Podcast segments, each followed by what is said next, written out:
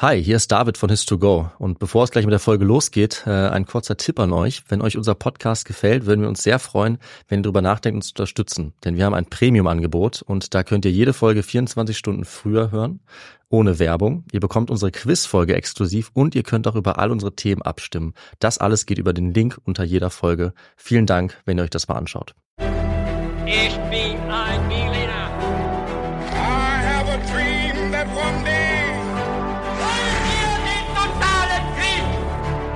Niemand hat die Absicht, eine Mauer zu errichten. Hi und willkommen zurück zu einer neuen Folge bei His2Go und das wie immer mit mir, Viktor. Und mit mir, David. Und bevor wir gleich mit der Geschichte loslegen, die uns heute David erzählt, werde ich noch kurz vorher was dazu sagen, wie wir dabei immer vorgehen. Und zwar ist es so, dass ähm, ja, David eine Geschichte vorbereitet hat. Und äh, ich weiß nicht, worum es in dieser Geschichte gehen wird, bin also schon ganz gespannt darauf. Und er wird mir diese eben auch gleich erzählen. Und dabei wird er mit drei, wahrscheinlich drei kniffligen Fragen anfangen zum Mitraten. Ja. Und äh, zum Mitraten heißt natürlich, dass er erstmal mich auf die Probe stellt, aber natürlich auch alle, äh, die uns zuhören, also ihr. Und bevor wir jetzt gleich loslegen mit den Fragen und mit der Geschichte, gibt's aber noch eine Sache, die wir klären müssen, David. Ja. Und äh, das ist, was du heute zum Podcast denn trinkst. Ja, Victor, es ist vor Weihnachtszeit und Ja. da braucht man natürlich ein schönes Heißgetränk zur Folge. Und auch unsere Folge wird, sage ich mal, eher kalt, auch ein bisschen unheimlich. Und da ist perfekt für mich ein Glühwein, der mich bei Laune hält und mich fit macht für den Rest der Folge. Was hast du? Oh, kalt. Also so äh, wie die Temperaturen draußen hier in Freiburg. Ja, so wird auch die Aktuell? Folge sein, ja. Ähm, bei mir gibt's einen Chai Latte, den du ja auch letztes Mal schon getrunken hast. Ich habe noch ein bisschen äh, Zimt reingemacht und ähm, ja, damit wärme ich mich jetzt auch auf und äh, wahrscheinlich auch so ein bisschen mit deiner Geschichte, auch wenn es in kalten Regionen spielen wird. Vielleicht. Ja, ich finde, es gibt zwei Arten von Geschichten, die ich gerne in so kalter, regnerischer Winterzeit höre. Es sind so herzerwärmende Stories auf der einen Seite, die sind schön, machen gute Laune, aber es sind auch äh, so schaurige Geschichten, äh, wie die, die ich jetzt erzählen werde, weil ich finde, wenn es draußen dunkel ist, ist so eine dunkle, unheimliche Geschichte auch irgendwie was Spannendes. Und genau das habe ich für uns rausgesucht und damit fangen wir jetzt mal an. Ja, David, vor zwei Tagen war ich auf einem ziemlich wilden Geburtstag und zum Glück gab's daneben so einer orangenen Alkohol-Mischgetränk-Bowl, könnte man sagen, noch alkoholfreie Getränke. Und unter anderem gab's da auch einen selbstgemachten Eistee mit frischer Minze, schön zubereitet. Und das hat mich natürlich direkt an unseren Getränkefetisch erinnert in unserem Podcast. Für den ist unser Podcast eben auch bekannt. Und ich glaube, wenn ich darüber nachdenke, haben wir wahrscheinlich sehr, sehr, sehr viele verschiedene Getränke uns mittlerweile genehmigt. Also 150 Folgen, 300 Getränke. Ich komme überhaupt nicht mehr mit. Stimmt, ja. Ja, ist total krass. Und mich würde ja schon mal interessieren, was wir so am häufigsten getrunken haben.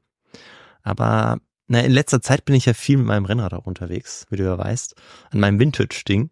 Da schraube ich äh, ja auch relativ viel rum und endlich kann ich damit auch wieder Touren fahren. Und bei der ersten Tour, da hatte ich nur Wasser dabei und irgendwie war ich gegen Ende ziemlich platt. Also wirklich, also meine Beine waren dann so schwer. Und dann habe ich mir gedacht, ich muss mir jetzt was Elektrolytehaltiges in die Trinkflasche mischen und hab's mit dem Pulver von Holy probiert. Und das hat echt richtig was gebracht. Also das muss man jetzt echt glauben. Und ähm, das war außerdem noch richtig lecker. Holy Lemon Hydration war das und da ist eben ordentlich Elektrolyte und Mineralstoffe drin und ich glaube, du als Sportler weißt ganz genau, was ich meine. Ich habe dann dummerweise das Pulver auch noch mit meinem Kumpel geteilt. Ich hätte wahrscheinlich eher noch mehr gebraucht. Kann ich verstehen, das ist ähnlich bei mir. Ich hasse es nämlich, dehydriert zu sein. Viele Leute wissen gar nicht, dass sie dehydriert unterwegs sind. Ich sage Stopp mit der Dehydration. Und zwar egal ob beim Sport oder bei normaler Arbeit. Also ich mache auch gern Fitnessstudio oder Joggen, aber eben auch, wenn ich vorm PC sitze. Wasser ist natürlich wichtig. Es ist aber auch richtig gut, wenn man ein wirklich schmackhaftes Getränk hat. Das eben dann auch, wenn man Sport macht, am besten Elektrolyte zum Beispiel enthält. Aber auch, wenn ich arbeite, finde ich es gut, wenn es schmeckt und ich nicht nur Wasser trinken muss.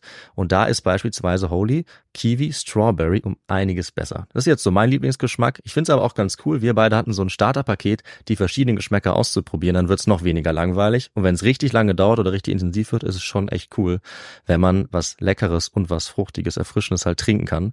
Deswegen ist meine Empfehlung eben hier der Holy Hydration Drink.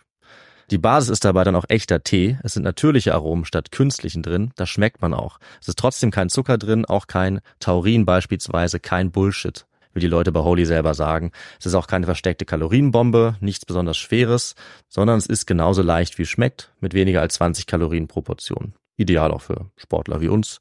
Und günstig ist das Ganze übrigens auch in jedem Fall.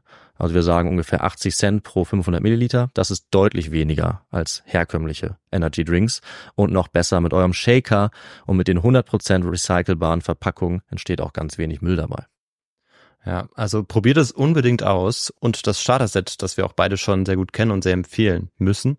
Das heißt Starter-Set Deluxe und ist wirklich der perfekte Einstieg und dafür bekommt ihr mit uns 5 Euro Rabatt. Also anstatt 49,99 Euro kosten euch 43 Holy Drinks inklusive Shaker gerade einmal 44,99 Euro. Dafür braucht ihr den Code HIS2GO5. Also in unseren Shownotes findet ihr den Link dazu und dann gebt ihr einfach, wie gesagt, HIS2GO 5 ein. Alles zusammen und dann bekommt ihr diesen Rabatt. Na sagen wir Prost. Ja. Vor rund 1500 Jahren bietete sich in einer kleinen Siedlung vor der Küste Ölands im Osten Schwedens ein schauriges Bild. In der von einer hohen Steinmauer umgebenen Burg Sandby blöken die Schafe in ihren Gehegen und Käfigen, ohne dass sie wie gewohnt gefüttert oder herausgelassen werden. Sie warten vergeblich, denn in der Siedlung ist kein Mensch mehr am Leben. Irgendjemand hat ohne Vorwarnung angegriffen und die Bewohnerinnen und Bewohner ermordet, verschleppt oder vertrieben. Niemand kehrte nach dem Massaker zurück, die Tiere und die Erschlagenen blieben liegen, bis sie begraben wurden von den in sich zusammenfallenden Häusern. Jahrhunderte vergingen und die Erinnerung an den Ort verblasste, mit Ausnahme einiger Ruinen, die der lokalen Bevölkerung als verflucht galten, bis heute. Das alles änderte sich jedoch im Jahr 2010, als ein archäologisches Team diese Überreste wieder freilegte und seitdem begonnen hat, diesem antiken Cold Case auf die Spur zu kommen. So wie auch wir in unserer heutigen Folge, Victor. Oh, da bin ich mal gespannt. Das klingt hier wirklich nach einer, nach einem kleinen Krimi. Ja, eine Spurensuche, die wir auch nachvollziehen hier. Ja, der in einer Region spielt zu einer Zeit, ähm, ja, wo ich mal überrascht bin, ähm, was du da alles aufdecken wirst. Ja, schauen wir mal und vielleicht am besten mit ein paar Fragen, um ein bisschen dein Vorwissen abzuklopfen. Mhm. Kommen wir also zur ersten Frage. Auch in der Eisenzeit war Skandinavien schon weit vernetzt. Die Vorfahren der Wikinger waren sogar, und ich habe drei Antwortmöglichkeiten, wo sie waren, Mhm. a. Söldner im Heer der chinesischen Tang-Dynastie, b. Leibwächter des römischen Kaisers oder c. Seeräuber vor der afrikanischen Nordküste. Die Eisenzeit, also da gehen wir ganz schön weit zurück. Ja, wie gesagt, ungefähr 1500 Jahre. Ja. Ja, äh, ich weiß es nicht, bin mir nicht ganz sicher, kann mir aber eigentlich nicht vorstellen, dass sie, was war das, im römischen Imperium gekämpft haben? Also Söldner im chinesischen Heer, Tang-Dynastie, äh, Leibwächter des römischen Kaisers oder Seeräuber vor der afrikanischen Küste. Ich ähm, würde sagen, also die Frage ist natürlich auch, ob das Oströmische Reich dazu zählt, weil dann kann ich es mir noch eher vorstellen. Ähm, weiß ich aber nicht. Und wenn du Rom meinst, würde ich erstmal meinen, dass du eigentlich das Weströmische Reich meinst. Und deshalb würde ich auf ähm, China tippen. Ja, Ja. alles klar. Weil die, das Reich ja auch ähm, relativ weit ausgedehnt war zu dieser Zeit. Zweifellos. Und ähm, sie möglicherweise ja dann eben dorthin gezogen sind. Wäre denkbar. Mal gucken, ob es auch so war. Aber erstmal kommen wir zur zweiten Frage. Hm? Es gibt wenige Hinweise auf das Motiv der Angreifer bei diesem Massaker. Ein wichtiger Fund sind jedoch A. Die Pfeilspitzen, die die Angreifer verwendeten. B. Die Schafszähne, die sie den Toten in den Mund gelegt haben. Oder C. Die Brandspuren am Tor der Befestigungsanlage. Puh. Hm. Diese Möglichkeiten muss man sich ja erstmal äh, auch alle merken können, die du da aufgezählt hast. Ja, soll ich's äh, noch ist mal gar nicht so sagen? einfach, weil es alles so ungewöhnlich ist. Mhm. Äh, vielleicht wiederholst du es noch einmal. Also Pfeilspitzen Ja. der Angreifer, Schafszähne in den Mündern der Toten oder Brandspuren am Tor. Ich habe keine Ahnung, ehrlich gesagt. Schafszähne in den Münden der Toten. Also das ist ja schon, das klingt schon irgendwie sehr, wie soll ich sagen, nicht brutal, aber irgendwie Hm. So abwegig, dass es, dass du es eigentlich fast nicht erfunden haben kannst. Ich weiß es nicht. Hm. Ich, ich nehme einfach diese Antwort. Ja, alles Ja. klar. Antwort B, die Schafszähne. Ähm, ja, wir werden dazu gleich noch was hören. Äh, Die Sachen habe ich mir alle nicht ganz ausgedacht, aber nur Mhm. eins davon stimmt. Jetzt zur letzten Frage. Der Angriff auf Sandby Borch war ein Massaker. Das zeigen A. Die Verletzungen der Opfer, die fast alle von hinten oder von der Seite entstanden. B. Der Umstand, dass alle Opfer Abwehrverletzungen an den Armen hatten. Oder C. Die abgenutzten Waffen, die rings um die Opfer gefunden wurden. oh Mann. Ganz schön schwer heute, ne? Ja, äh, puh, also tatsächlich keine Ahnung. Ja, Ähm, ich habe irgendwie vergessen, leichte Frage einzubauen, fällt mir jetzt auf, aber jetzt ist es zu spät. eine beantwortbare. Nee, ähm, vielleicht gibt es ja Leute, die sich auch Spezialisten, die sich damit auskennen Bestimmt. und jetzt dann sich freuen über diese schweren ähm, Ja. Fragen. Mir fällt es gerade schwer, aber ich würde sagen, also so Geräte ähm, überdauern die Zeit vielleicht auch ein bisschen länger Mhm. als vielleicht ähm, die Körper oder Skelette. Und deshalb würde ich sagen, dass eben diese abgenutzten Waffen, die dann ähm, ja auf dem Boden lagen, dass die vielleicht darauf hindeuteten, dass es dort einen Kampf gegeben hat. Okay. Lagen die auf dem Boden? Wir werden es gleich sehen. Aber du hast auf jeden Fall eine Frage richtig beantwortet. Das kann ich schon mal verraten. Oh. Das heißt, dann äh, würde ich sagen, waren sie nicht zu schwer. Ja. Dann mache ich es beim nächsten Mal wieder so. Ja, ja, und äh, auf jeden Fall, ja, bin ich jetzt ziemlich gespannt, Ja. äh, in welche Richtung es gehen wird, weil es ja ganz schön ausgefallen war. Perfekt, dann können wir ja loslegen äh, mit der Geschichte. Die schmale Insel Öland, auf der unsere Geschichte spielt, ist vor der Südostküste Schwedens gelegen und sie ist bekannt für seine ringförmigen Festungsanlagen. Eine davon schauen wir uns heute an. Diese Anlagen sind ungefähr 1500 Jahre alt, also sie sind entstanden in der Zeit von circa 200 bis 700 unserer Zeit. Wir sprechen hier von der späten Antike oder dem ganz frühen Mittelalter, je nachdem, wie man es auslegen möchte. Diese Zeit können wir auch als Eisenzeit bezeichnen. In der frühen und mittleren Eisenzeit sind also hier auf Öland vor der Küste Schwedens mehrere sogenannte Ringforts entstanden und immerhin 16 davon kann man heute auch mit dem bloßen Auge sehen, aufgrund der Mauern hauptsächlich, also aufgrund der Ruinen. Bis zu 20.000 Menschen haben damals insgesamt auf dieser Insel gelebt. Also schon eine relativ ordentliche Gesellschaft, nicht zu klein. Vermutlich eine ziemlich kriegerische äh, Gesellschaft, die mehr oder weniger die Vorfahren der Wikinger waren. Also die auch ein bisschen ein ähnliches Handwerk hatten wie die Wikinger zum Teil später. Und dort ist eben der Ort entstanden, um den es heute gehen wird. Nämlich Sandby Borch. So wird's heute genannt. Wir wissen nicht, wie die Leute das damals genannt haben. Es war einmal eine Ansammlung von Häusern, umgeben von einer ovalen Steinmauer, die ziemlich hoch war und von der sind auch heute die Überreste noch gut zu sehen. Dieser Ort, Sandby Borch, wurde circa 400 unserer Zeitrechnung errichtet und ist insgesamt so groß wie ein Fußballfeld. Dass man sich das mal vorstellen kann. Ist ja diese klassische Größenangabe, ein Fußballfeld, habe ich jetzt auch mal genutzt. Und so wie auch die anderen Borchs, oder man könnte einfach sagen auf Deutsch Burgen oder Forts, also mit diesen Ringmauern ringsum, auf Öland, die es gibt, ist eben Sandby Borch während der sogenannten Völkerwanderungszeit entstanden. Das ist also gerade dieser Kontext, den wir haben, ab dem vierten Jahrhundert unserer Zeit ungefähr. Also eine Zeit, in der es in Europa große Veränderungen gibt. Besonders auch, ähm, der es einen immer schneller werdenden Zusammenbruch gibt des Römischen Reiches im Westen, den du auch schon so ein bisschen angesprochen hast. Und der steht natürlich äh, im Zusammenhang mit Völkern oder Gruppen, die in Europa neue Regionen besiedeln. Wie klar dieser Zusammenhang ist, das ist bis heute noch ähm, ja, Teil einer Debatte, wird immer noch diskutiert. Es ist auf jeden Fall eine unsichere Zeit mit vergleichsweise wenig Stabilität, aber ziemlich vielen Konflikten. Und deswegen waren gerade in dieser Zeit diese Burgen, die entstanden sind, wohl ein wichtiger Schutz für die Bevölkerung auf Öland vor überraschenden Angriffen, vor Überfällen, sodass man in kürzester Zeit aus dem Umfeld auf Feldern, die damals bewirtschaftet wurden, so wie die Leute da gelebt haben, zum Beispiel vielleicht teilweise auch als Fischer oder mit Fischfang, dass sie von dort aus dann diese schützenden Festungen äh, erreichen konnten. Da wurden eben viele von angelegt und ja, vor ungefähr 1500 Jahren konnten wohl rund 250 Menschen Zuflucht suchen in unserem Ort, jetzt in Sandby Borch. Und sie konnten auch ihre Güter lagern, Nahrung vor allem, die beschützen. Und es gab insgesamt 53 Häuser, die sie sich auch angelegt haben. Allerdings können wir mit Sicherheit sagen, dass sie diesen Schutz äh, erstens zu Recht gebraucht haben und letzten Endes aber auch vergeblich gesucht haben, wie wir gleich hören werden.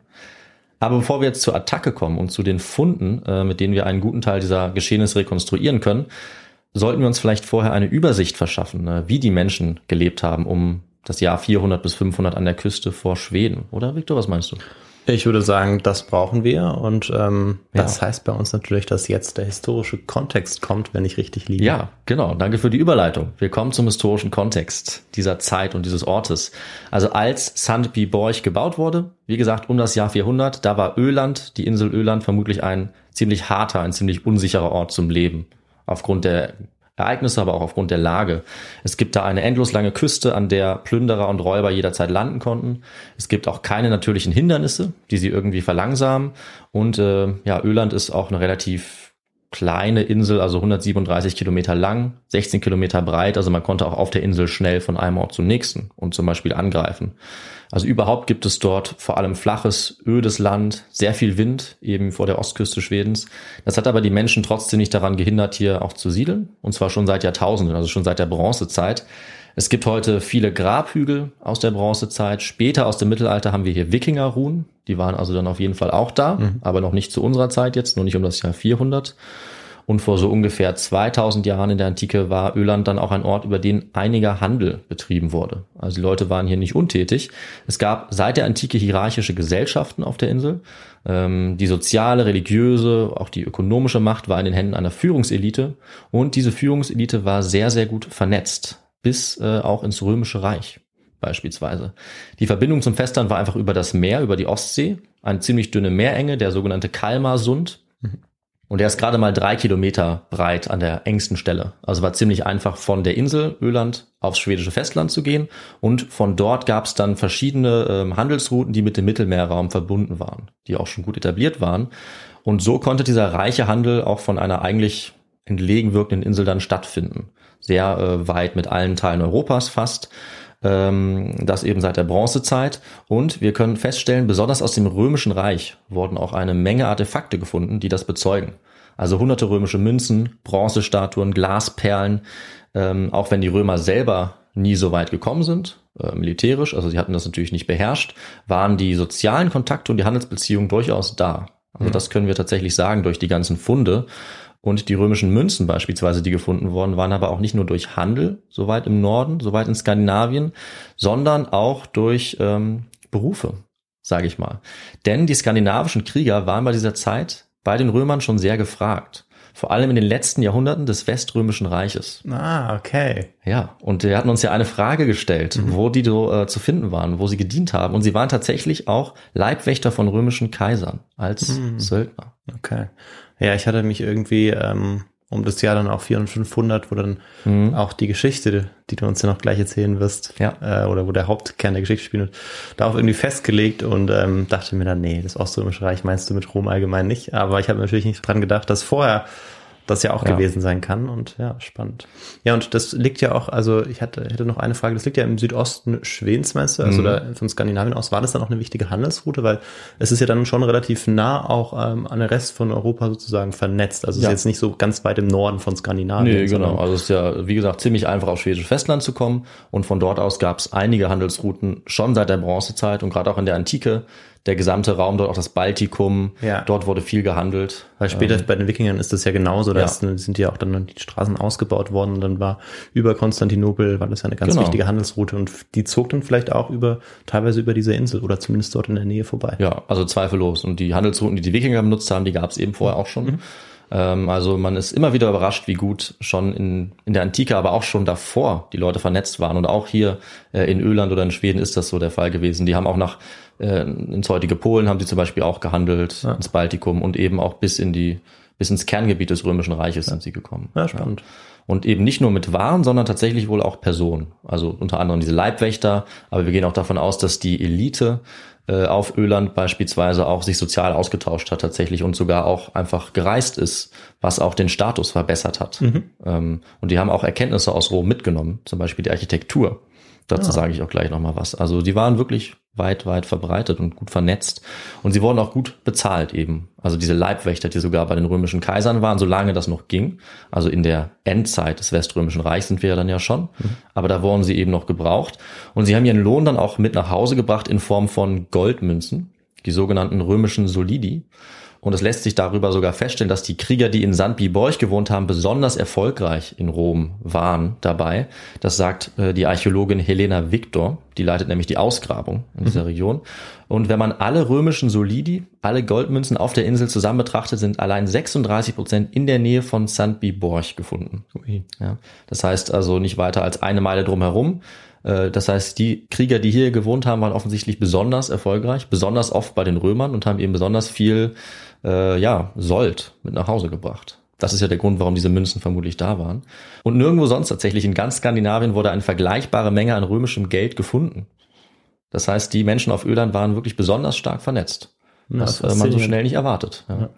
Ja, ich kannte das äh, aus der Geschichte von Harald Hardrada bei den Wikingern, der ja auch eben Ja. in Konstantinopel gekämpft hatte und sich dort eben als Söldner auch Reichtümer äh, ja an, angeschafft, angehäuft hatte Mhm. und dass man dasselbe dann etwa ja 800 Jahre vorher dann ähm, Genau. Ja. vorfindet. Das finde ich echt äh, faszinierend. Ja, ja. Weil man ist wieder überrascht, äh, was die Leute damals alles schon betrieben haben und meistens unterschätzt man, glaube ich, die Vernetzung. Also hier wieder mal ein Beispiel, dass es doch anders ist, als man denkt. Aber das hat auch irgendwann sein Ende, weil wir haben ja angesprochen, für Westrom geht äh, das Ganze nicht so gut aus, sondern äh, wir sind ja in einer Phase der Krise und ungefähr zu der Zeit, zu der dieses Reich zusammenbricht, also in unserem Fall jetzt um circa 450, versiegt dann dieser Goldfluss. Also da können wir sehen, kommen keine Goldmünzen mehr aus Rom, denn das Römische Reich ist am Ende, im Westen jedenfalls. Es gibt jetzt keine Kaiser mehr bald, die überhaupt noch Leibwächter bezahlen können. Es geht dann auch unter. Victor, du weißt wahrscheinlich auch, in welchem Jahr wir das klassischerweise datieren, diesen Untergang. Ähm, also, wenn ich es richtig gelernt habe, müsste es ja das Jahr 476 sein. Ja, genau. 476, also das klassische Datum. Man kann den Untergang auch etwas früher oder später ansetzen. Ist ja jetzt kein einer Tag, an dem das passiert ist natürlich. Aber für uns ist entscheidend, dieser Zusammenbruch des Weströmischen Reiches hat auch Folgen auf Öland. Das können wir sicherlich sagen, eben aufgrund des Handels und auch aufgrund der Arbeit, die viele äh, dort gehabt haben als Söldner. Ähm, ziemlich beeindruckend, wenn man überlegt, wie weit diese beiden Orte eben entfernt sind, aber das hat Folgen. Und archäologische Funde deuten auch darauf hin, dass zu dieser Zeit die gesellschaftliche Ordnung zusammen mit der Wirtschaft, mit dem Handel auf Öland mehr oder weniger zusammengebrochen ist. Also es ist gut denkbar, dass die Söldner, die jetzt arbeitslos geworden sind, sich umschauen mussten nach, ja, einfacher Beute vielleicht, nach einem neuen Verdienst. Und wenn Kämpfen ihr Beruf war und um sie herum jetzt Nachbarn waren, die ebenfalls vielleicht durch Handel oder durch ja, andere Arbeit reich geworden waren, dann haben sie eben Schätze besessen oder Güter und man kann sich vorstellen, was dann passiert sein könnte, dass es eben dann zu äh, gewaltsamen Konflikten auch auf der Insel selber kam. Gerade wenn die Ordnung dort irgendwie zusammenbricht. Also ich sage jetzt könnte, weil es ist natürlich nicht einfach zu belegen. Das ist immer noch eine Vermutung. In manchen Artikeln wird das irgendwie als Wahrheit dargestellt. Ganz so sicher kann man das, denke ich, nicht sagen. Aber wir müssen davon ausgehen, dass sich die Struktur vor Ort verändert hat durch diesen Zusammenbruch. Wenn es eine Abhängigkeit gab, dass sich die soziale und politische Struktur verändert, dass einiges zusammenbricht. Und es ist eine ziemlich gute Hypothese, auch deshalb, weil das dazu passt, dass ja zu diesem Zeitpunkt diese ganzen Burgen oder Borchs alle äh, entstehen, alle in einer ähnlichen Zeit die in diese Völkerwanderungsperiode passt, die gerade da passiert, wo auch das Weströmische Reich eben zusammenbricht. Das heißt, es gibt ein höheres Schutzbedürfnis bei der Bevölkerung. Deswegen entstehen Dutzende von diesen Burgen. Und ja, die Leute fangen an, das zu bauen. Und das ist auch eine Entwicklung, die auf Öland beschränkt ist. Das ist also auch nochmal ein klares Zeichen. An anderen Orten der Nähe scheint es das nicht gegeben zu haben. Man kann auch archäologisch nachvollziehen, dass jetzt Felder, Äcker oder kleinere Siedlungen näher an diese Befestigung rangebaut wurden dass man jetzt also dieses Schutzbedürfnis hat, um sicherer zu sein hinter soliden Steinmauern vor allen möglichen Angriffen. Mindestens 16 solche befestigten Anlagen wurden schon gefunden. Es gibt wahrscheinlich noch ein paar mehr. Äh, sie wurden nicht nur zur selben Zeit gebaut, sondern auch mit denselben Methoden, nämlich mit römischen Baumethoden.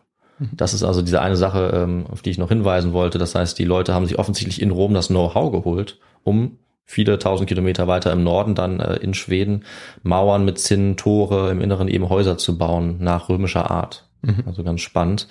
Ähm, die meisten Erkenntnisse kommen von einer anderen äh, Wallburg, das sogenannte Eketorp. Das wurde in den 60er Jahren schon ausgegraben. Da gibt's heute ein Freilichtmuseum und es liegt ungefähr 35 Kilometer von Sandby entfernt. Und die sind beide ungefähr zur gleichen Zeit gebaut. Allerdings wurde Eketorp bis ins Mittelalter bewohnt und Sandby eben nicht. Äh, die meisten anderen Wallburgen sind tatsächlich noch gar nicht erforscht. Und das liegt auch daran, dass man lange Zeit dachte, dass nach Eketorp eigentlich alles bekannt war mhm. über Öland, über diese Burgen. Und das hat sich aber 2010 gründlich geändert, als eben in Sandby Borch dieses Massaker entdeckt wurde. Deswegen sind diese beiden Fundorte total unterschiedlich und das ist sehr gut für die Wissenschaft, dass man äh, das ja vergleichen kann und hier nochmal ganz andere Erkenntnisse ähm, gewinnen kann. Und ja, unter anderem kann man eben auch sehen, wie lange die Leute dort gelebt haben. Man sieht, dass in Sandby Borch das Ganze tatsächlich wohl nur ein paar Monate nach der Entstehung der Festung schon wieder zu Ende war. Und äh, Victor, da würde ich dir mal eine Fachfrage stellen. Mhm. Weißt du, woran man sehen kann, wie lange Menschen an einem Ort äh, gewohnt haben? Ähm, ich würde sagen, also du meinst äh, aus der Sicht der Archäologinnen und Archäologen? Ja, also bei einer Ausgrabung, was äh, so ein typisches Indiz dafür ist, um zu bestimmen, wie viele Jahrhunderte oder Jahrzehnte dieser Ort bewohnt wurde. Also eine Methode ist möglicherweise zu schauen, ähm, wenn man Gefäße oder andere Überreste findet, mhm. äh, auf welche Zeit man sie datieren kann. Und ähm, daran kann man ja oder merkt man ja dann schnell, ab wann gibt es denn ähm, bestimmte Gefäße, die man dat- datieren kann, nicht mehr? Ja, Oder ähm, bis wann hat es sie gegeben? Ähm, und ähm, ja, ansonsten möglicherweise auch wann die unterschiedlichen Häuser oder die Überreste, die man gefunden hat, gebaut worden sind, ob man das daran erkennen kann. Ähm, aber das wird es, das Einzige, was mir jetzt spontan einfällt. Ähm, Ja, das ist ähm, auf jeden Fall auch richtig. Also so Gegenstände sind immer ein ganz wichtiges Indiz, wenn man die datieren kann. Ähm, was ich jetzt hören wollte, was aber natürlich auch sehr speziell ist, ist die sogenannte Kulturschicht. Also in der Archäologie ist diese Kulturschicht die Schicht, die Ablagerung enthält aus allen menschlichen Hinterlassenschaften, also Gegenständen, im Prinzip dem Müll, wenn man so will, an einem Ort, der sich übereinander ablagert. Und je nachdem, wie dick diese Schicht ist, was sie enthält, kann man eben überlegen, wie lange wohl Menschen dort eben ihre Gegenstände hinterlassen haben, die sich auch zersetzen, die zu so einer Schicht werden. Und wir sehen, in Sandby ist diese Kulturschicht eben sehr dünn, weil offensichtlich die Menschen dort äh, Zuflucht gesucht haben, ähm, kurz nachdem sie es überhaupt gebaut haben. Also sie haben wohl nur wenige Monate dort gelebt, als es dann schon zu diesem Massaker äh, gekommen ist. Und dadurch haben wir eine Art Momentaufnahme aus diesem Jahr. Also es wird auch in der Literatur immer gerne gesagt, ein Moment, in dem die Zeit eingefroren wurde. Vom Zeitpunkt dieses Massakers. Und das ist ungefähr das Jahr 480 ja, unserer aber Zeit. das kann man wahrscheinlich gar nicht genau sagen. Nee, also das ist plus minus ein paar Jahrzehnte. Weil es auch wahrscheinlich eine Geschichte ist, die sich wirklich ausschließlich äh, oder die ausschließlich auf archäologischen Ja, äh, Funden und Quellen beruht. genau, das können wir auch schon mal ausschließen, dass es irgendwelche schriftlichen Zeugnisse gibt. Die wurden zumindest noch nicht gefunden. Ja.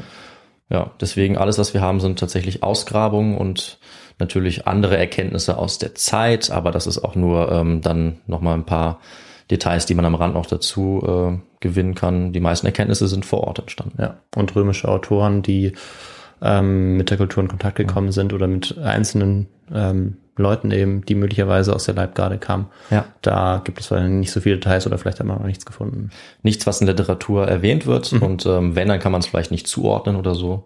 Ähm, ja, nichts, was mir bekannt wäre. Ja. Das wäre natürlich super, wenn es äh, entweder das Ereignis gäbe, was sogar erwähnt wird, dann könnten wir es natürlich datieren, äh, oder zumindest eine Beschreibung der Insel oder so, aber davon ist nichts ähm, bekannt bisher, soweit ich weiß. Aber das kann sich natürlich auch jederzeit ändern.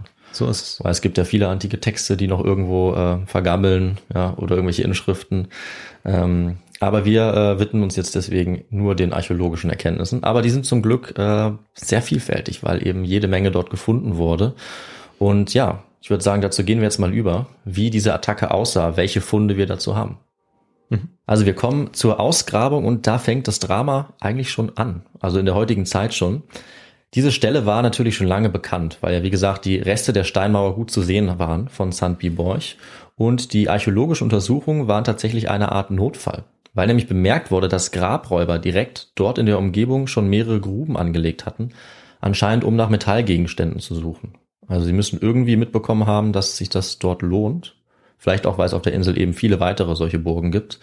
Und deswegen wurde dann eine offizielle Ausgrabung gestartet, sozusagen als ja, Notfallreaktion darauf. Und dabei wurden dann 2010 auch schnell mehrere Schmuckverstecke gefunden. Das war eigentlich das allererste mit Metalldetektoren auf diesem Gebiet.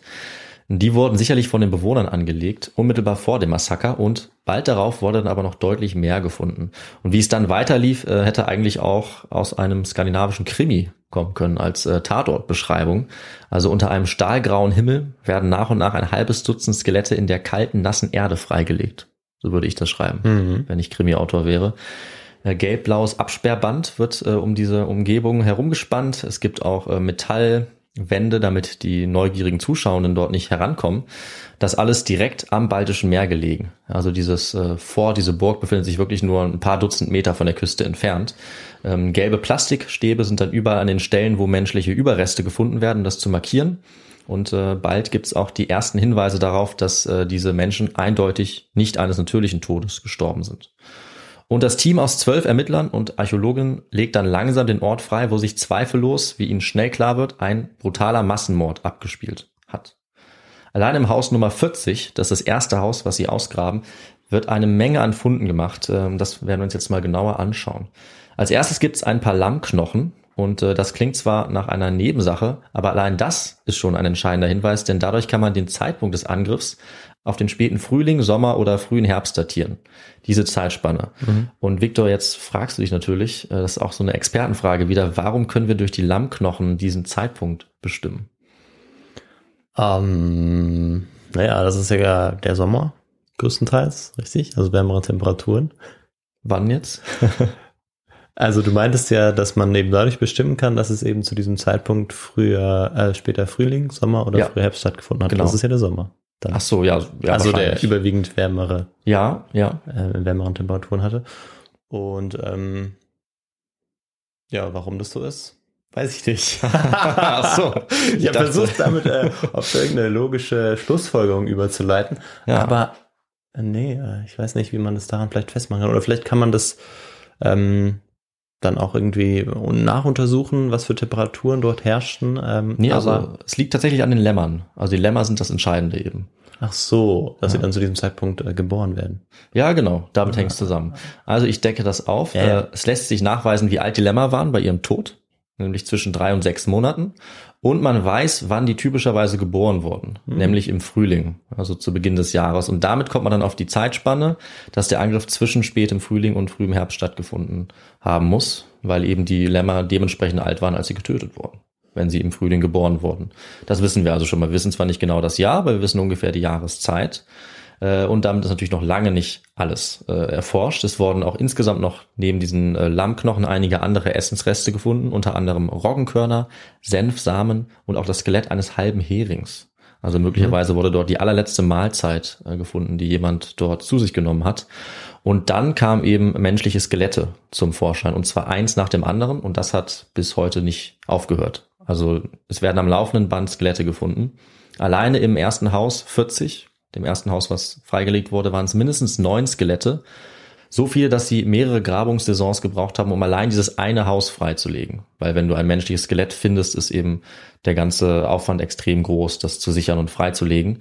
Und wie viele Menschen jetzt wirklich in dem gesamten Gebiet, also in dieser Burg gestorben sind, das wissen wir auch noch gar nicht. Und wir gehen tatsächlich davon aus, dass es wohl mehrere Hunderte sind. Also Stand Mitte 2022 wurden bereits 30 Skelette gefunden in den Häusern, zum Teil auch außerhalb und schätzungsweise 200 bis 300 werden noch vermutet, die also in den nächsten Jahren vielleicht gefunden werden. Das Ausgrabungsteam dachte auch erst, dass der Spürhund, den sie sich dafür geholt haben, ähm, irgendwie durchgedreht ist, weil er überall auf diesem Gebiet zwischen der Mauer äh, angeschlagen hat, überall rumgelaufen ist. Aber es ist bald klar geworden, dass der Hund tatsächlich recht hatte, weil er eben überall Skelette gespürt hat, die unter der Erde verborgen waren. Ähm, neben den Skeletten war dann, wie gesagt, eine der ersten Sachen, die gefunden wurde, eine Menge Schmuck.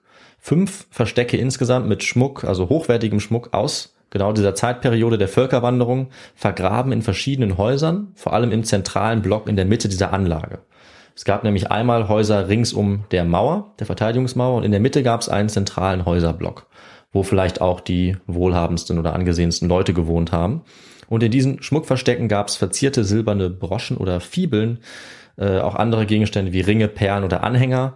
Und besonders diese Fibeln, also mit denen man ein ähm, Gewand zumacht, wie eine Art Anstecknadel, die müssen sehr kostbar gewesen sein, wurden von aristokratischen Frauen getragen. Die haben also ganz offensichtlich hier gelebt oder haben ähm, zumindest im Umfeld gelebt und dann hier Zuflucht gesucht. Es wurden auch Muschelschalen gefunden und, auch das ist wieder interessant, viele Artefakte, die auch nicht aus der Region stammen. Nicht von der Insel, sondern zum Teil aus dem heutigen Polen, aus dem Baltikum oder eben aus dem Römischen Reich. Also noch weitere Belege für die gute Vernetzung. Und ja, wie sah jetzt die Attacke aus? Auch das kann man äh, ganz gut rekonstruieren. Wir haben ja schon besprochen, trotz der hohen Mauer und der eigentlich guten Verteidigungssituation muss das Ende für die Bewohnerinnen und Bewohner schnell und grausam gewesen sein. Und zwar nicht allzu lang nachdem die Festung überhaupt gebaut wurde. Die Einwohner wurden eindeutig in einer schnellen Attacke niedergemetzelt und hatten gerade genug Platz, ihre Wertsachen zu verstecken. Das sehen wir anhand dieser Schmuck, äh, Verstecke, die vergraben wurden. Und man konnte ursprünglich auch denken, dass es hier eine Schlacht gab oder eine Belagerung, aber dafür gibt es eigentlich keine Spuren.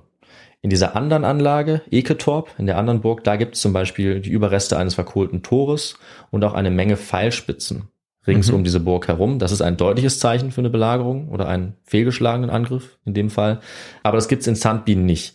Es gibt keine Metallgegenstände wie Waffen oder Pfeilspitzen, beziehungsweise nur ganz, ganz wenige. Und die Leichen der Bewohner wurden auch an Ort und Stelle liegen gelassen, auf den Böden in den Häusern, sogar in Feuerstellen. Die Häuser wurden dann anscheinend verschlossen und der ganze Ort wurde von den Angreifern verlassen. Und das Erstaunliche ist, dass auch niemand wieder zurückkam. Also der Ort wurde nicht ausgeplündert, weder von den Angreifern noch von irgendjemandem sonst in 1500 Jahren.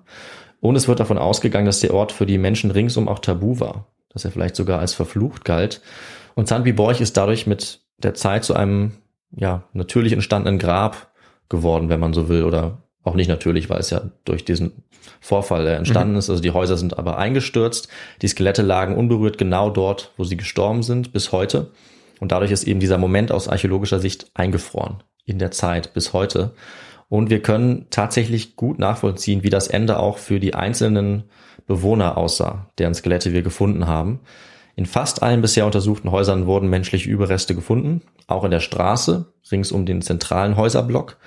Besonders Haus 40, wie gesagt, war sehr ergiebig. Da gab es Knochen von insgesamt neun unterschiedlichen Personen. Sechs Skelette waren weitgehend vollständig. Drei wurden nur teilweise gefunden oder verstreut, aber mhm. das kann einfach durch den Verwesungsprozess passieren, dass diese Knochen sich verteilen. Und bei vier dieser Skelette äh, lässt sich eindeutig zwischenmenschliche Gewalteinwirkungen nachweisen. Der Fachbegriff dafür lautet perimortale Gewalt. Okay. Also Gewalt, die in direktem Zusammenhang mit dem Tod steht und die in diesem Fall zweifellos zum Tod geführt hat. Und die Details zum Tod dieser aufgefundenen äh, Skelette, die können noch heute festgestellt werden, sind wirklich erschreckend genau. Man kann zum Beispiel an der Körperhaltung der Skelette noch erkennen, wie sie sich beim Todeszeitpunkt verhalten haben, also wie sie gefallen, wie sie gestorben sind. Drei dieser Individuen, drei Erwachsene, das kann man auch feststellen, waren in einer gestreckten Haltung. Also sind in einer gestreckten Haltung gefunden worden und das bedeutet einen sehr plötzlichen Tod oder eine sehr plötzliche Bewusstlosigkeit, weil im Vergleich daneben liegt das Skelett eines Jugendlichen auf der Seite, dessen Körper gekrümmt war. Das heißt, dadurch lässt sich sagen, dass er einen langsameren Tod gestorben ist, dass er sich überhaupt noch bewegen konnte, während die anderen so schnell gestorben sind, dass sie einfach umgefallen oder hingefallen sind tatsächlich, ohne sich überhaupt noch bewegen zu können. Mhm. Das ist ähm, dadurch deutlich geworden. Ein anderes Skelett eines Jugendlichen lag auf dem Rücken mit den Füßen über einem weiteren Skelett. Das heißt, eine Person lag schon tot auf dem Boden, als der Jugendliche über sie gestolpert ist und danach dann eben auch so gestorben ist, sich nicht mehr bewegen konnte. Wodurch sie gestorben sind, das lässt sich an den Schädeln sehen, all dieser Skelette. Die zeigen nämlich klare Spuren von stumpfer, zum Teil auch spitzer Gewalteinwirkung. Also eindeutig durch Menschenhand. Man sieht, dass es Waffen waren, die es zu dieser Zeit gab, Äxte beispielsweise oder Knüppel. Einige der Knochen hatten auch Brandspuren, äh, allerdings nicht alle. Das heißt, es wurde vermutlich dann auch versucht, äh, ein Feuer zu legen, aber das ist dann wohl wieder ausgegangen. Und all diese Skelette mit diesen Gewalteinwirkungen, die dort lagen, waren jetzt nur im Haus 40, die ich gerade mhm. erwähnt habe. Also nur ein Haus und wir können davon ausgehen, dass in vielen anderen Häusern ein ähnliches Bild tatsächlich jetzt zu finden wäre. Ähm, es ist aber insgesamt nur ein winziger Bruchteil. Also es wurden tatsächlich erst zwei bis drei Prozent ausgegraben. Also mhm. uns fehlt noch der, der Großteil. Aber die anderen Häuser, die mittlerweile untersucht wurden, ähm, ja, zeigen eigentlich genau das Gleiche. Also in Haus 52 wurde beispielsweise das Skelett eines älteren Mannes gefunden, der mit dem Gesicht nach unten in einer Feuerstelle lag. Seine Knochen haben starke Brandspuren, also er ist offensichtlich auf die Feuerstelle gefallen, die noch gebrannt hat und ist dann dort gestorben. Andere Spuren gibt es, wo jemandem von oben regelrecht der Schädel gespalten wurde. Mhm. Er scheint dabei gekniet zu haben. Jemand anderem wurde der Kopf abgeschlagen. Und das bedeutet, dass es hier auch wirklich ähm, Hinrichtungen gab. Also die Opfer hatten gar keine Chance, sich zu wehren, sondern wurden einfach niedergemacht. Und alles in allem ergibt sich damit, auch wenn wir natürlich keine Details kennen, ein ziemlich klares Bild, wie dieser Angriff abgelaufen ist. Das können wir am Trauma sehen, an den Verletzungen auf den verschiedenen Schädeln, zum Teil auch auf der Schulter eines Mannes oder an der Hüfte. Und wir können damit eine Frage beantworten, wieso wir sagen können, dass es ein Massaker war. Denn diese Verletzungen waren alles Angriffe von hinten oder von mhm. der Seite. Und es gibt andererseits keine typischen Verletzungen, die beim Kampf entstehen. Zum Beispiel Verletzungen im Gesicht oder an den Armen bei der Abwehr. Ja, wenn du einen Schlag parieren willst oder dich irgendwie schützen willst. Das alles gibt's nicht.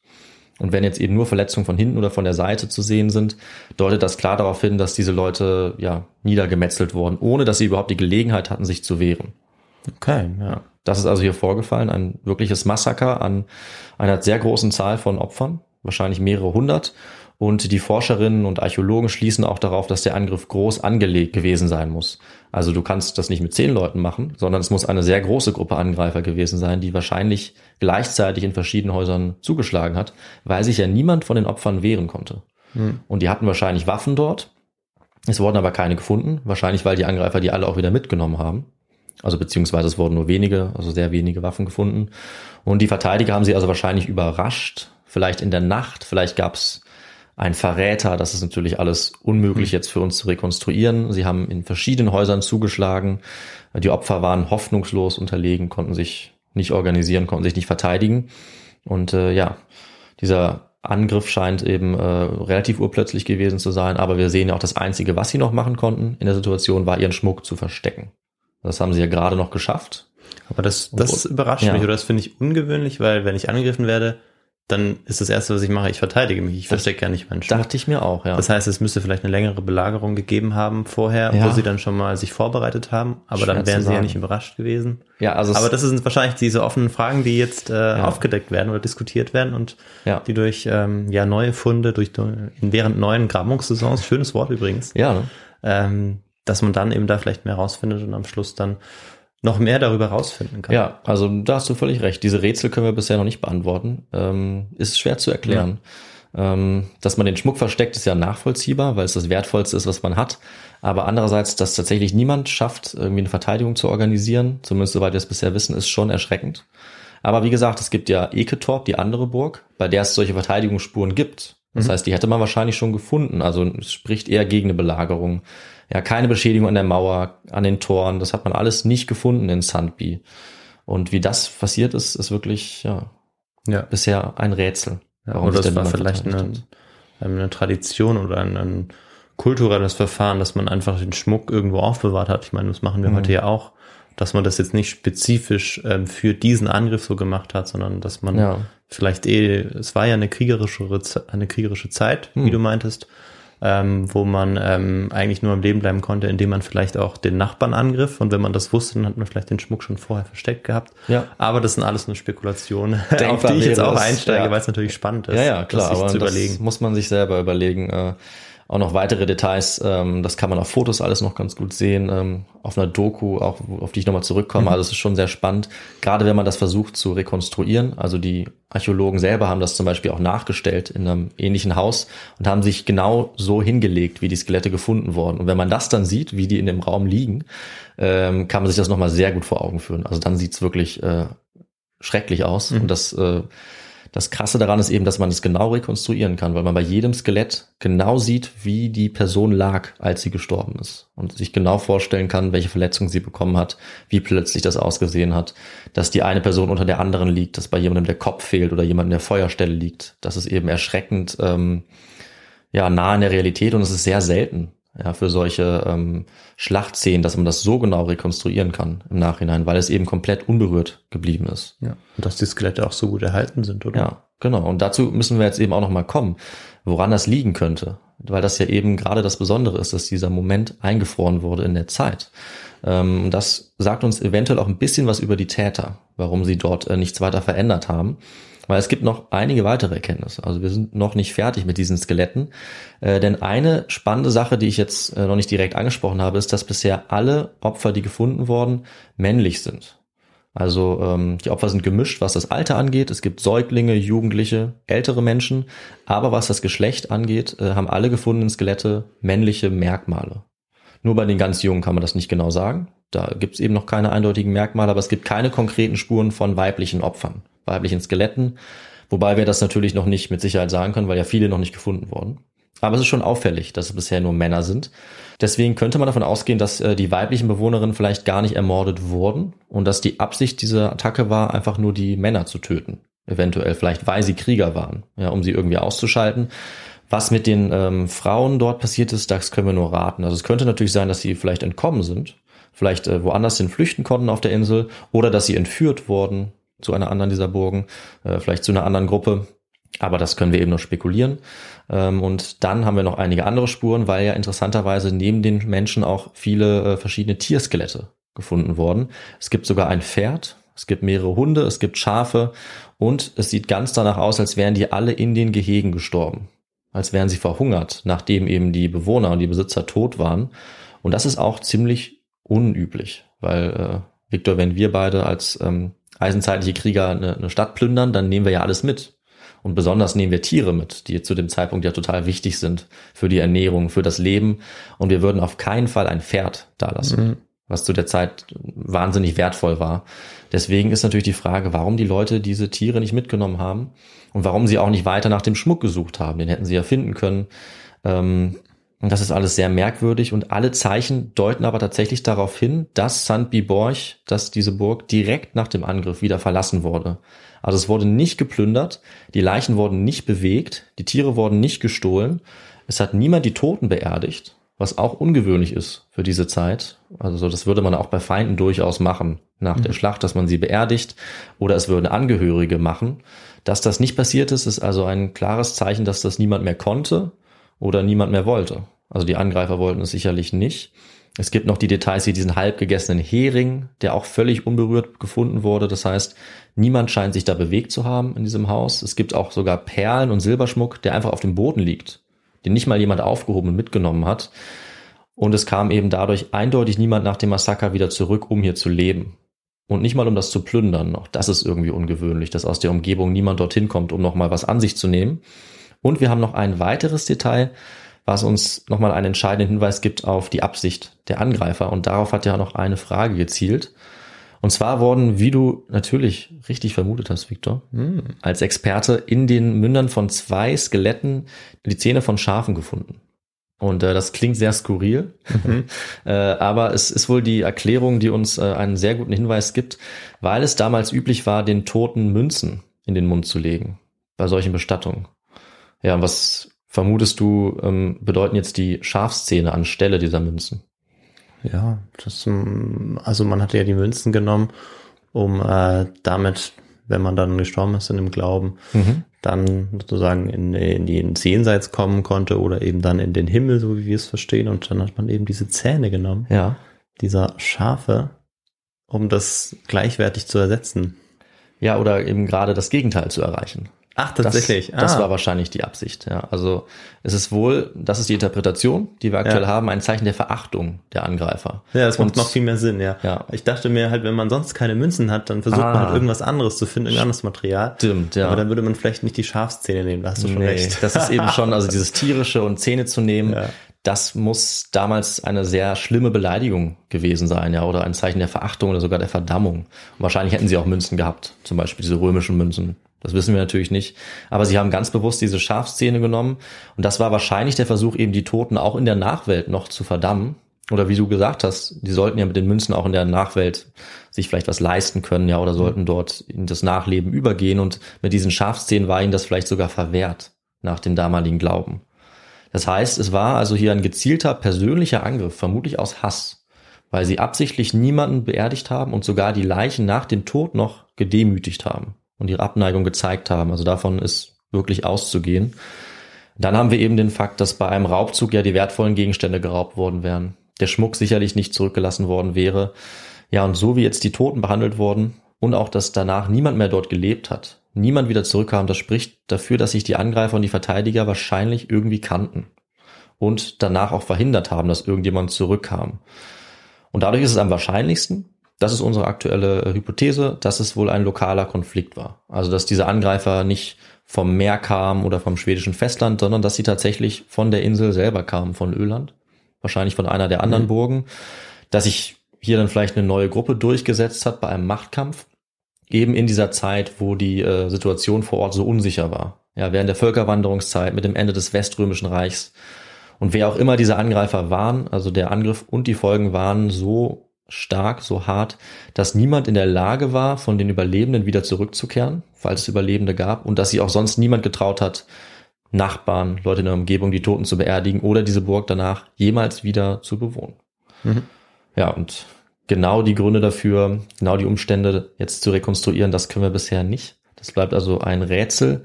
Auch warum niemals wieder jemand kam, bleibt ein Rätsel, auch nicht in 100 Jahren später offensichtlich. Aber äh, das, was wir davon haben, ist eben dieser ungewöhnliche Moment, wo die Geschichte äh, stehen geblieben ist und wir 1500 Jahre später exakt diesen Zeitpunkt nachvollziehen können. Und wir gehen davon aus, dass dieser Vorfall lange noch Nachwirkungen auch gehabt hat. Also nicht nur heute, sondern möglicherweise die ganze Zeit, weil man herausgefunden hat äh, in der Bevölkerung, die dort lebt, dass noch heute die Einheimischen vor Ort ähm, diesen Ort für unheimlich und für verflucht halten. Also sie erzählen ihren Kindern heute noch, dass sie nicht dorthin gehen sollen, zu dieser Ruine, weil sie glauben, dass es dort spukt. Und damit hatten sie irgendwie auch recht, weil eben 2010 bei dieser Ausgrabung alle Geschichten, die es irgendwie gab, äh, bestätigt wurden. Also es hatte tatsächlich einen realen Hintergrund und die Leute sind sicherlich nicht durch Zufall darauf gekommen. Natürlich schwer 1500 Jahre an mündlicher Überlieferung zu rekonstruieren, aber irgendwas scheint dort ja doch äh, geblieben zu sein Mhm. an äh, Bewusstsein über dieses Massaker. Und jetzt können wir nur darauf warten, ob in Zukunft äh, das alles noch ans Licht kommt, ob wir noch mehr Erkenntnisse gewinnen ähm, und ob dieser archäologische Cold Case noch weiter aufgeklärt werden kann. Weil die Ausgrabungen gehen auf jeden Fall weiter vor Ort. Die sind ähm, heute organisiert vom Kalmar County Museum, das auch eine schöne Webseite hat, das kann man sich auch angucken. Und auch die Story an sich wird immer bekannter. Also sie fasziniert eigentlich schon seit Jahren nicht nur die archäologische Fachwelt, sondern es gibt Artikel in der Süddeutschen Zeitung, bei National Geographic. Es gibt auch eine ZDF-Doku aus dem Jahr 2021, äh, die man sich auch ansehen kann, wenn man eben doch Bilder möchte, weil die können wir ja äh, jetzt in unserer Folge nicht bieten. Ich muss das ja alles nacherzählen. Ähm, und ich kann nur empfehlen, sich das alles mal anzuschauen, dass man auch wirklich die Aufnahmen sehen kann von den Ausgrabungen, von den Skeletten. Das macht das Ganze noch äh, greifbarer und noch schauriger. Jetzt auch 1500 Jahre später. Ja, und da würde ich sagen, äh, wir sollten auf jeden Fall dranbleiben an diesem Fall. Wir sollten die weiteren Entwicklungen beobachten und updaten natürlich auch auf unseren His2Go-Kanälen, sobald es weitere Funde gibt. So ist es. Und äh, dann sind wir aber hier am Ende der Folge angelangt, äh, haben diese Story, diesen Kriminalfall nachvollzogen, so gut es ging. Hm? Und Viktor, damit bin ich fertig und ich übergebe wieder an dich. Ja.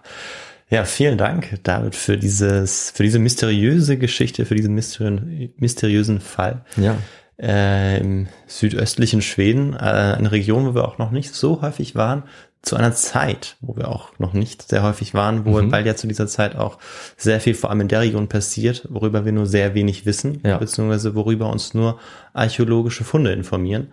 Ähm, umso spannender ist es, wenn man dann was ausgraben kann und genau das hast du ja gemacht. Und ähm, ja, ich finde es total faszinierend, was man da alles rauslesen kann. Das ist eigentlich jedes Mal so, wenn wir eine Folge machen, ähm, wo ähm, archäologische Funde, äh, wo diese Grabstätten, wo diese Sachen im Vordergrund stehen, einfach faszinierend, was es heute für Möglichkeiten gibt und was man immer wieder, immer wieder neu finden kann, obwohl die Dinge so lang zurückliegen. Ähm, äh, finde ich faszinierend und ähm, auch nochmal zum Hinweis, dass es ja eben diese unterschiedlichen Dokus ähm, und andere ähm, ja audiovisuelle äh, Möglichkeiten gibt, sich Ja. darüber zu informieren. Ich glaube, es ist auch ganz gut, wenn man das nur sich nur anhört, weil man dann die Bilder auch so ein bisschen selber konstruieren kann. Stimmt. Und ich finde das bei so einer Folge, wo man die Bilder eh nicht so genau nachkonstruieren kann, weil man nicht genau weiß, wie es gewesen ist, eigentlich gar nicht so schlecht vielleicht. Mm, ja, ähm, dass man sich vielleicht erst die Folge anhört und dann so seine eigenen Bilder konstruiert und dann vielleicht sich Mhm. dann nochmal so eine Doku anschaut. So könnte man ja vorgehen. Ähm, mich würde aber noch interessieren, bevor ich auch noch gleich zu Wort komme, glaube ich, ähm, was äh, du für, ja, dem, dem Fall nicht Quellen, sondern was du für Literatur zu diesem ja, faszinierenden und spannenden Thema gefunden hast. Ja, also tatsächlich in diesem Fall ist alles auf Englisch und es sind alles ziemlich aktuelle Forschungsartikel, weil der älteste ja, wie gesagt, äh, nicht älter sein kann als 2010. Also wir sind jetzt in, mit diesem Thema wirklich ganz nah an der aktuellen Forschung, an der Geschichtsforschung, an der Archäologie. Ähm, Und es gibt mittlerweile ziemlich viele, die meistens auch von den ähm, Archäologen und Forschern vor Ort geschrieben wurden. Das ist eben das Coole, die man zum Beispiel auch in der Doku sieht. Das hat mir auch gefallen, dass ich also erst einen Artikel lese und dann sehe ich, ah, da ist ja die Ausgrabungsleiterin, die in Ja. der Doku das auch erzählt. Das ist Stimmt. irgendwie sehr cool. Das ist eben zum Beispiel die Archäologin äh, Victor. Ähm, dann gibt es noch ähm, den Archäologen Papmil Dufay. Ich weiß nicht, ob ich das richtig ausspreche, eben auf Schwedisch. Äh, aber viele andere, die darüber geschrieben haben, die auch zu Wort kommen. Und der Artikel von Alfsdotter, Papmil Dufay und Victor, ja, finde ich, der, der am besten noch eine Übersicht gibt, der ist aus dem Jahr 2018 und heißt eben auch A Moment Frozen in Time. Also genau auf diesen Moment äh, gehen die immer wieder zurück und ich finde, die haben das sehr gut ausgedrückt und äh, fassen dort alles zusammen, was es zu dem Zeitpunkt an Erkenntnissen gab. Da kommen natürlich jedes Jahr neue dazu, das muss man sagen. Also ist dieser Artikel auch schon etwas älter, aber ähm, ja, ich habe auch noch andere verlinkt unter unserer Folge, die man sich ansehen kann. Ich fand auch den Artikel von äh, Andrew Curry, Irland, Sweden, Spring 480 AD auf der Seite archaeology.org äh, ziemlich gut geschrieben eigentlich. Das ist auch nochmal zusammengefasst. Ähm, insgesamt habe ich aber ziemlich viele gefunden und das Gute ist, die meisten davon kann man auch einfach im äh, Internet kostenlos lesen und da sind auch Bilder drin, für die wir gar nicht unbedingt die Freigabe haben auf, äh, auf His2Go. Deswegen kann ich auch nur empfehlen, allein schon für die Bilder, weil ich das sehr spannend finde, von den Ausgrabungen, von den Skeletten, sich diese Artikel mal anzusehen, auch wenn man die vielleicht nicht ganz auf Englisch sehen möchte. Und dann gibt's eben diese Doku, die wir auch nochmal verlinken werden äh, von ZDF, die ähm, ja die meisten Erkenntnisse auch zusammenfasst und gut wiedergibt, dann gibt es eben nochmal Bildmaterial. Ja. Ja, das kann man sich alles anschauen und wenn man mehr herausfinden soll und wenn man mehr herausfinden möchte, dann äh, sollte man das auch unbedingt tun. So ist es.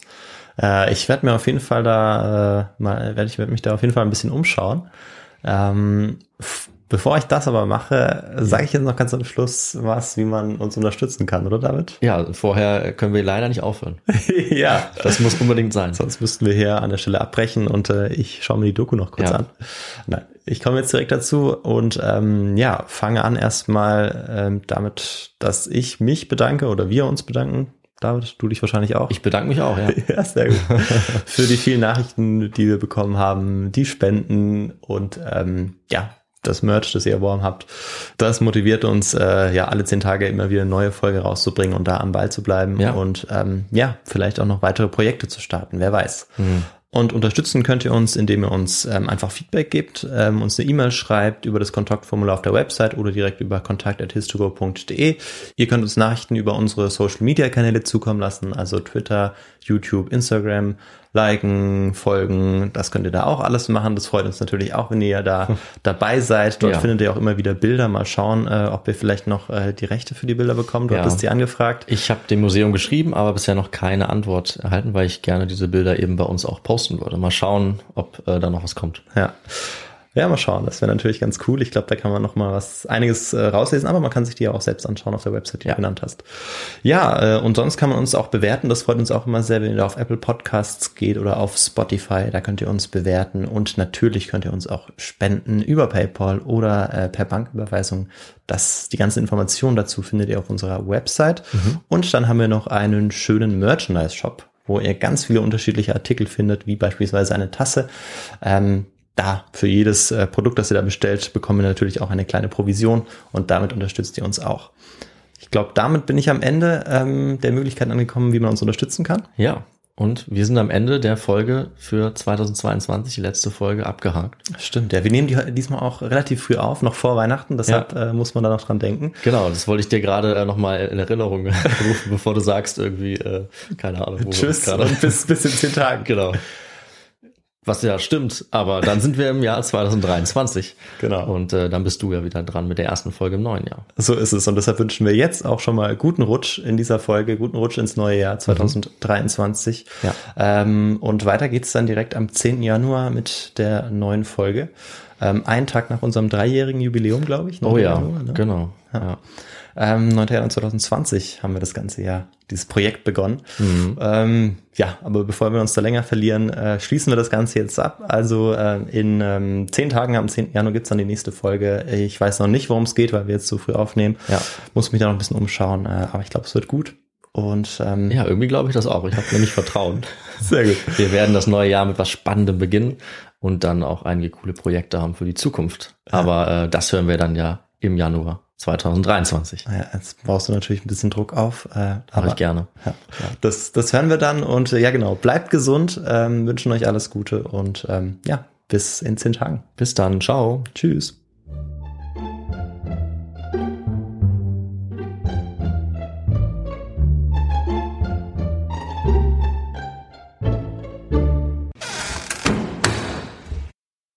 Mm, Die Steinzeit. Eisenzeit. Ach so, die Eisenzeit. Ja. Steinzeit. Warte noch mal.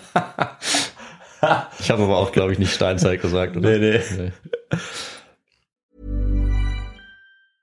Even when we're on a budget, we still deserve nice things. Quince is a place to scoop up stunning high-end goods for 50 to 80% less than similar brands. They have buttery soft cashmere sweaters starting at $50, luxurious Italian leather bags, and so much more.